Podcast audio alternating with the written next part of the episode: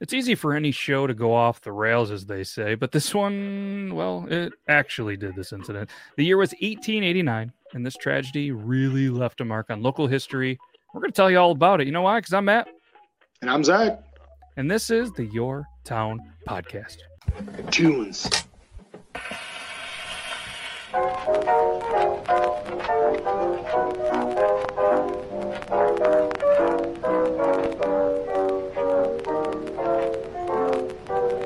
So welcome back, everybody. Not only from the quick little intro, but uh, you you made it back. This is our tenth episode. It's a milestone. It's a pretty good one, and obviously you're listening to me. I'm Matt, and that's Zac over there. Welcome Hello.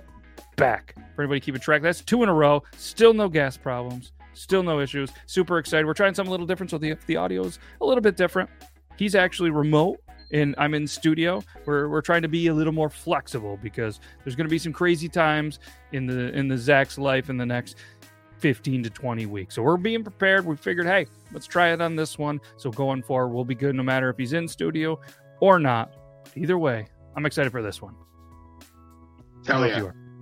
It's pretty good. I mean, I, I mean yeah.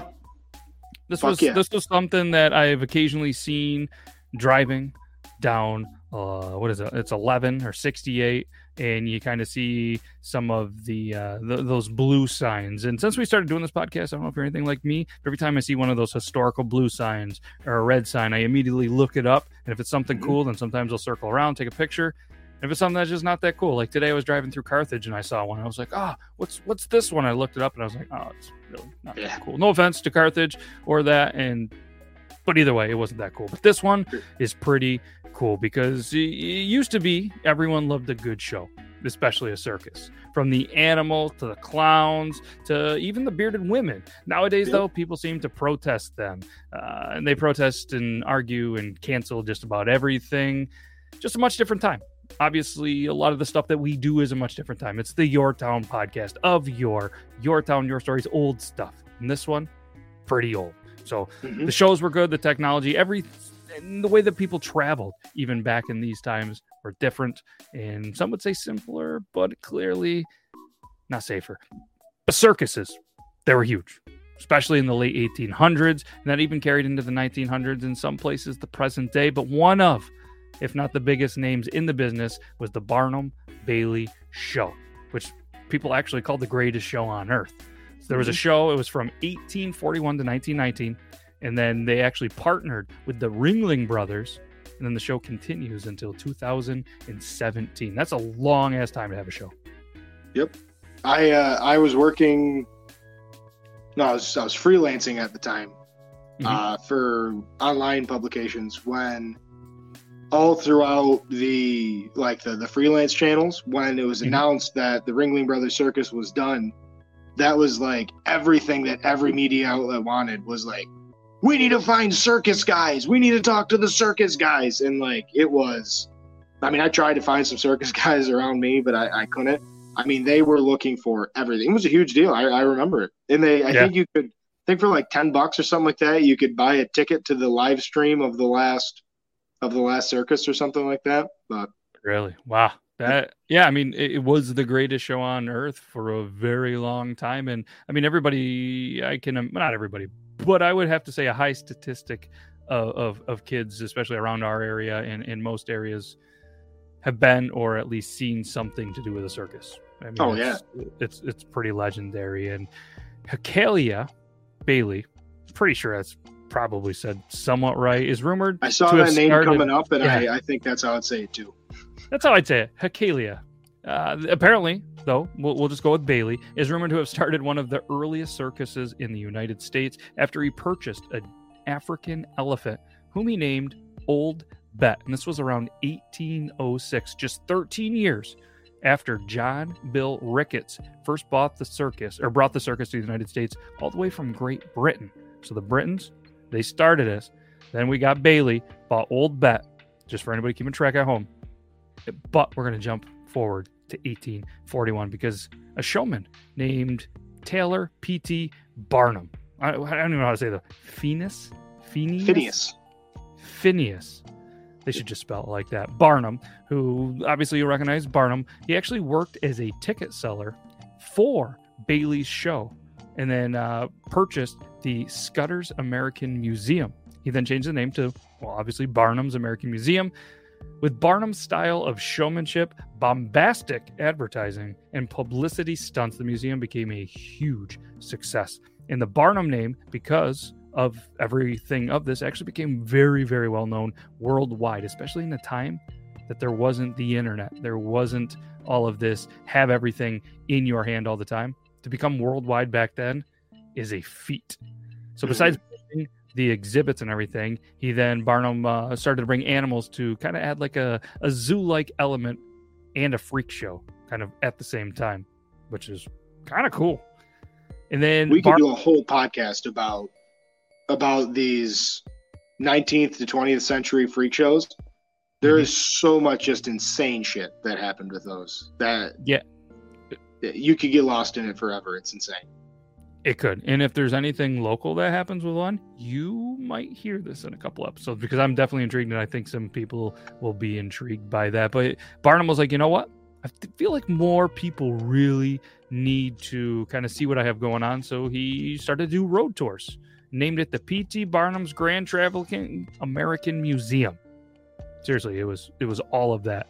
But then some bad news happens. July 1865, the museum burns down. He attempted to kind of reestablish a museum at another location in the city. And then it also burned down in 1868. Not really sure what happened that, but you know, for the best, he opted to retire from the museum business because, you know, hey, they say things come in threes. And if you have a third museum burned down, then that's, I don't know how you recover from that. A lot yeah, of stuff burned down. A lot of stuff burned down in, in some of the episodes we've done. It's kind of crazy. I mean, I don't, I, I don't know for a fact, but I'm assuming in this like mid to kind of late 19th century, I think I feel like a lot of investigations were dudes walking and be like, hmm, yeah, hmm, yep, oh yep, there's a down. fire, yep, burn down, and then boom, insurance check. if I don't even know if there was insurance. Anyways, circus operators Dan Costello and William Cameron uh, Coup of Delavan, Wisconsin, wanting to cash in on, you know, what Barnum had everything, the name and everything like that, persuaded PT to go into partnership with them. Together, they created, are you ready for this? PT Barnum's Great Traveling Museum. What is that word? Menagerie. Yeah. Caravan and Hippodrome. Seriously, it was all of that in 18. I don't know what a hippodrome is. So, yeah. And apparently, I didn't know what a menagerie. A menagerie is a an eclectic collection of animals. Oh, yeah, I knew that. I didn't know that. Uh, so all that went down in 1875 with the super long name. But you know what? As described by Barnum, Costello, and Coup, they had a great show that was truly immense and kind of combined all of the elements of the museum, a variety performance, the menagerie, the concert hall, and a circus and considered it to kind of, you know what, be the best show or the greatest show on earth, which obviously then became part of the circus's names. So let's throw in some more people because it's not, you know, easy to follow as is. And I love saying names James Anthony Bailey and James E. Cooper. They've kind of been operating as Cooper and Bailey Circus since the 1860s. Featured a baby elephant, Columbia, which they advertised as the first elephant born in the U.S. That's pretty cool. I don't know if it really was, but they advertised it, so it must have been true in the uh, 60s.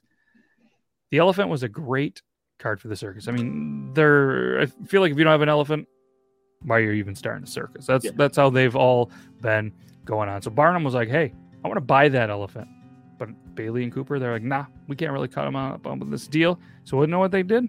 They combined the two, and they became the Barnum and Bailey Circus they're getting smarter, as you can see. They're not having, you know, 17 names that are hard to say in one. So they're in 1881 now. All right, keep following along. Bailey's Circus was doing much better than his. So their name before they shortened it to the Barnum and Bailey Circus. Are you ready for this? P.T. Barnum's greatest show on earth and the Great London Circus, Sanger's Royal British Menagerie, and the Grand International Allied Shows United. That was the whole thing. That was their name. What's that? 1, 2, 3, 4, 5, 6, 7, 8, 9, 10, 11, 12, 13, 14, 15, 16, 17, 18, 19, 20. 21 words in a name. So they were like, hey, well, maybe we just do Barnum and Bailey Circus? For Brilliant. brevity's sake, as the dude would say. so Bailey was very instrumental in acquiring Jumbo, advertises the world's largest elephant. Got him on the show. But after Jumbo died, Barnum donated his taxidermied remains to Tufts University, on whose board of trustees Barnum served as one of Tufts' first trustees. So the Barnum Museum of Natural History opened in 1884 on the Tufts campus, and Jumbo is a prominent part of the display. And to this day, the Tufts mascot is Jumbo. They're the Jumbos because of it. Isn't that cool? Yeah, that's pretty. that I didn't know that. That's pretty crazy. Yeah. What- Yeah, that's wild. Can we talk about like? I mean, you went to you went to college, a couple different colleges. I went to college. A lot of people I know went to college. I, I can't imagine.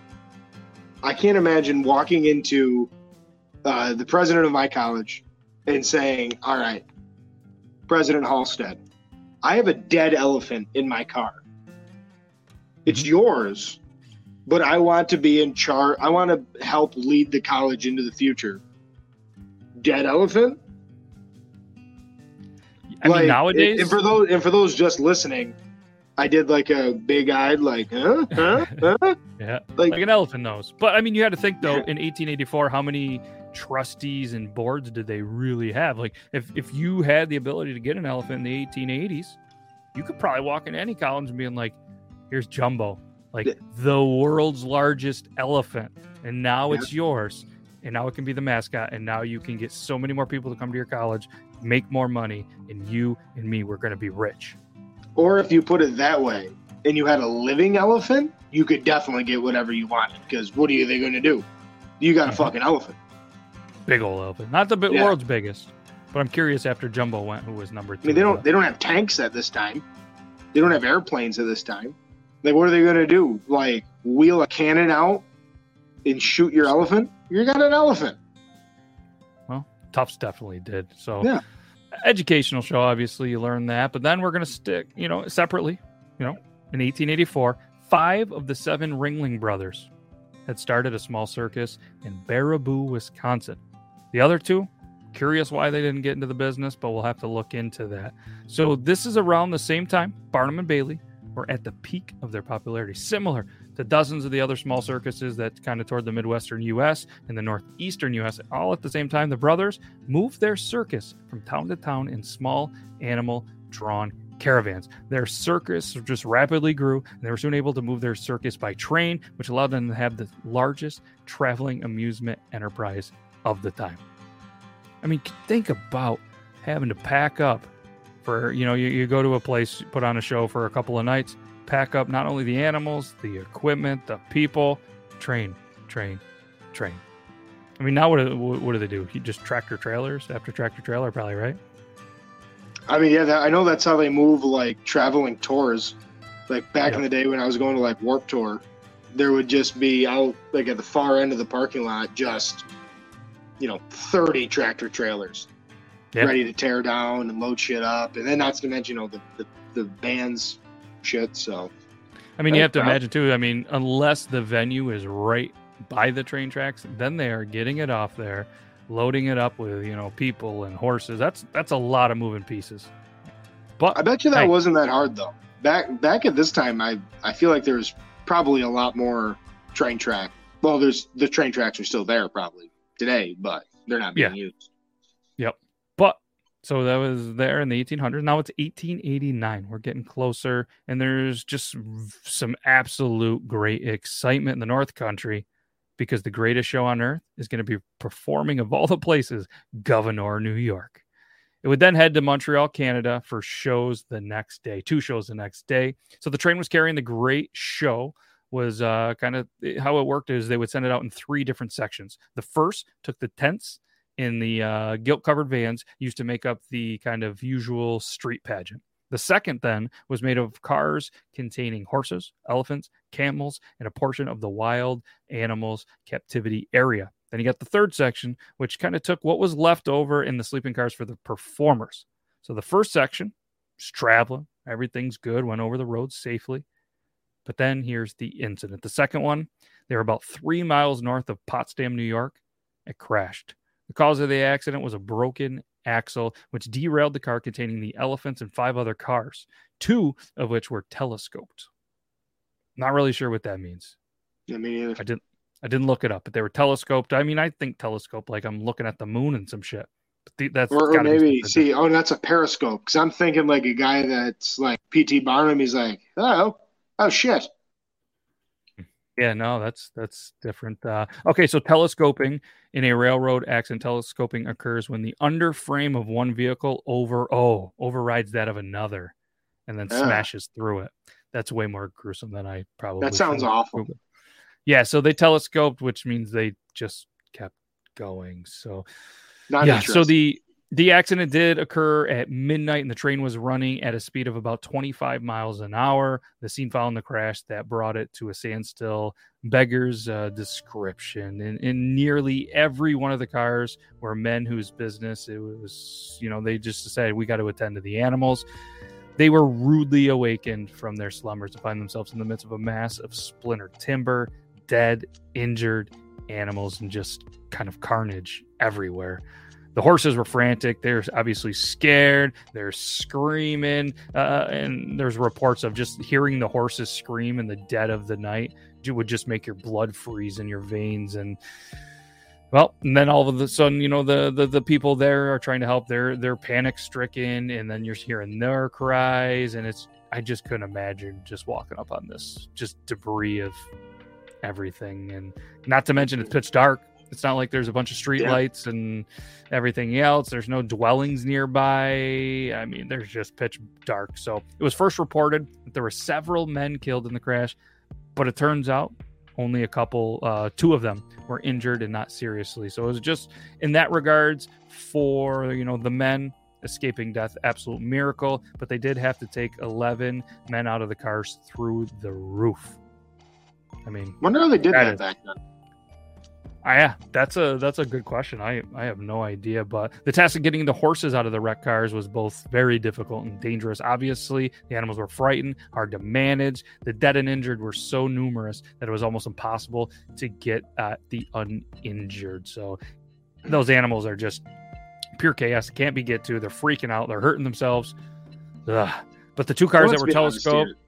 Yeah, go ahead. They, I can't imagine they were exactly packed in there with the most ethic. You know what I mean? You gotta imagine they really crammed those fucking animals in there. I would imagine, but I mean, being the greatest show on earth, they probably have some love for the. I don't know. I don't know. I hate to speculate. Well, yeah, I mean that's really that's also you have to assume that they're that the they have at least good interest in the well-being of the animals because that's their moneymaker. Exactly. You know, if they rush Jumbo to death and he looks like shit and he dies, obviously you're not going to make any money off Jumbo. none. But at the same time, I don't know. Curious. Tufts will. Tufts will. But uh, so the the two cars that were telescoped, which you now know what that means, and so do we. There really wasn't much to do because every single animal, unfortunately, was killed in that train. So daylight comes. Most of the animals had been taken from the wreck. At the side of the tracks, there was camels, scared cows, steers, and the various other animals that were rescued from the derailed cars. That kind of were just all herded together, kind of like a scene, you know, that you picture when, you know, let's grab every animal, end of the boat. The cars, though, crushed, twisted into all sorts of shapes. They're piled up on the track, and it just kind of seems like a hopeless tangle. Like when you have multiple headphones in a drawer, you just don't know what you're going to go or how you're going to get there, where to even start. And you just want to cut them, but you can't because you need these headphones. But the elephants were in the first car that was derailed. They weren't hurt. They weren't. That's they weren't good. hurt at all. I mean, like we talked about, elephants tough. They were taken from the car though, and the behavior was probably a little bit ugly. They said, and all of the keepers, it took everything they could do uh, to get them under control. Some of the injured horses were taken to stables on just kind of close farms, you know, uh, Potsdam area, still pretty farmland where we are from. So they were just taken to farms to be cared for, and then uh, they actually sent four, and the injured animals were actually just they kept trucking. They just sent them right up to Montreal. The show must go on, you know.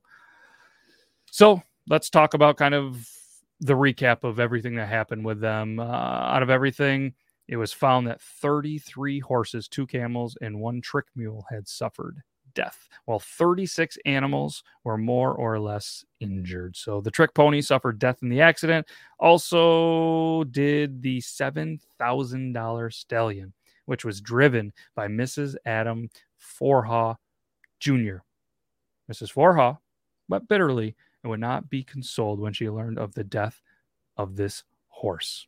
The pretty mule, though, which performed remarkable tricks, is among the loss as well. Seven of the eight chariot horses are also dead. These animals were valued at many thousands of dollars, and they were going to be very hard to replace. The loss of today's business at Montreal would be no more inconsiderable sum of itself, as the two performances would probably have brought in fifteen thousand or more.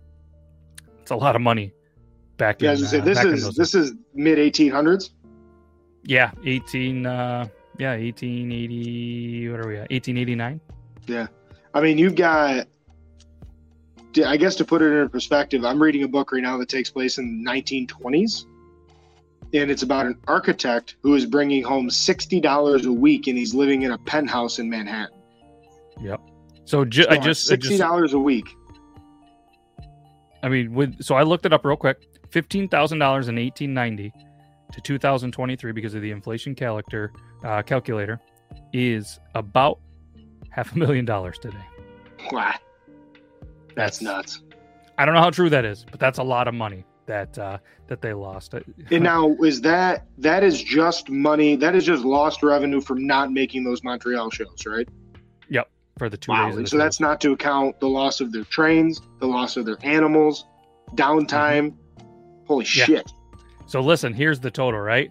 Partner uh, Bailey, who was on the last section of the train, was on hand to, and then you know had the unfortunate thing to say, "Hey, I got to count up all the losses." So the defective axle cost the concern at least forty thousand dollars in animals killed and injured. Trains on the RW and O rail were delayed about 14 hours by the accident, and some of the delegates bound for the GAR encampment at Milwaukee had to stop in Norwood all of the time waiting for the tra- uh, the tracks to be cleared. The accident occurred in a level piece of country where there were no embankments on the railroad. But for this, there would have been a much greater loss to the Barnum and Bailey show, perhaps serious loss of human life. It's So forty thousand dollars. It's a couple mil. That's one point two nine three million over hundred. And what's crazy though is like that like I'm a, I'm a fight guy. And so Yep. like when you hear what was it 1.8 you said? One point two. I mean, that's two. yeah.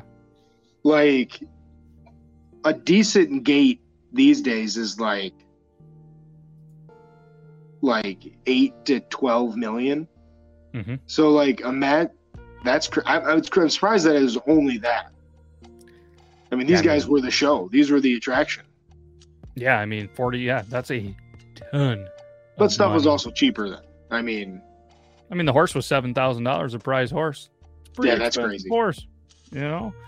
not Alright, to so mention then- the hours you put into training it and all that. And that's just one, yeah, that's that's a lot. That's a lot. And uh, it's just crazy that this, this happened in Potsdam. But either way, P.T. Barnum died April 7th, 1891. After Barnum's death, James Bailey purchased P.T.'s shares of the circus from the widow. Bailey continued to operate the show on the East Coast until December of 1897. We took the circus to Europe for a five year tour, uh, tour. The show must go on, and it did. The names might have been different, but they continue to entertain after enduring many issues throughout the year, such as fires, train crashes, the Great Depression, and many accounts of animal care issues. Movies were made about the show in the 50s, and then there was even another one in 2011. So, for anybody wondering, they have relaunched the brand, and they did in early 2022. The circus began auditioning artists for a kind of retooled circus. More than a thousand acts were applied, and auditions were held in Paris, Las Vegas, Ethiopia, and Mongolia. On May 18th, 2022, Feld Entertainment announced that the circus would resume operation in the fall of 2023. So stay tuned this year with a 50 city tour. Uh, they're going to tour 50 cities. The circus said that the new show would debut as a multi platform entertainment franchise. In his announcement, President and CEO Kenneth Feld, said, As passionate stewards of Ringling, we are committed to creating a lifestyle brand that connects with families and sparks real fun 365 days a year through live performances, digital content, consumer products, school curricula, youth circus, arts programs, and more. Feld said that this innovation and modernization were designed to create family entertainment that would last forever. Just like the show, the crash seems to have lasted not only forever, but kind of locally. This is something that has been talked about quite a bit. Mhm. Uh, real quick, going to throw out some sources circus and sideshows.com. Thank you very much. Green pasture or greener pasture.com. And of course, Wikipedia. I think that's an every show thing. Wikipedia. Yeah, Thank you so It's much. It's got to be. So as always, we round it out with a little bit of a quote. And Zac, I think you have the notes up if you want to read the quote.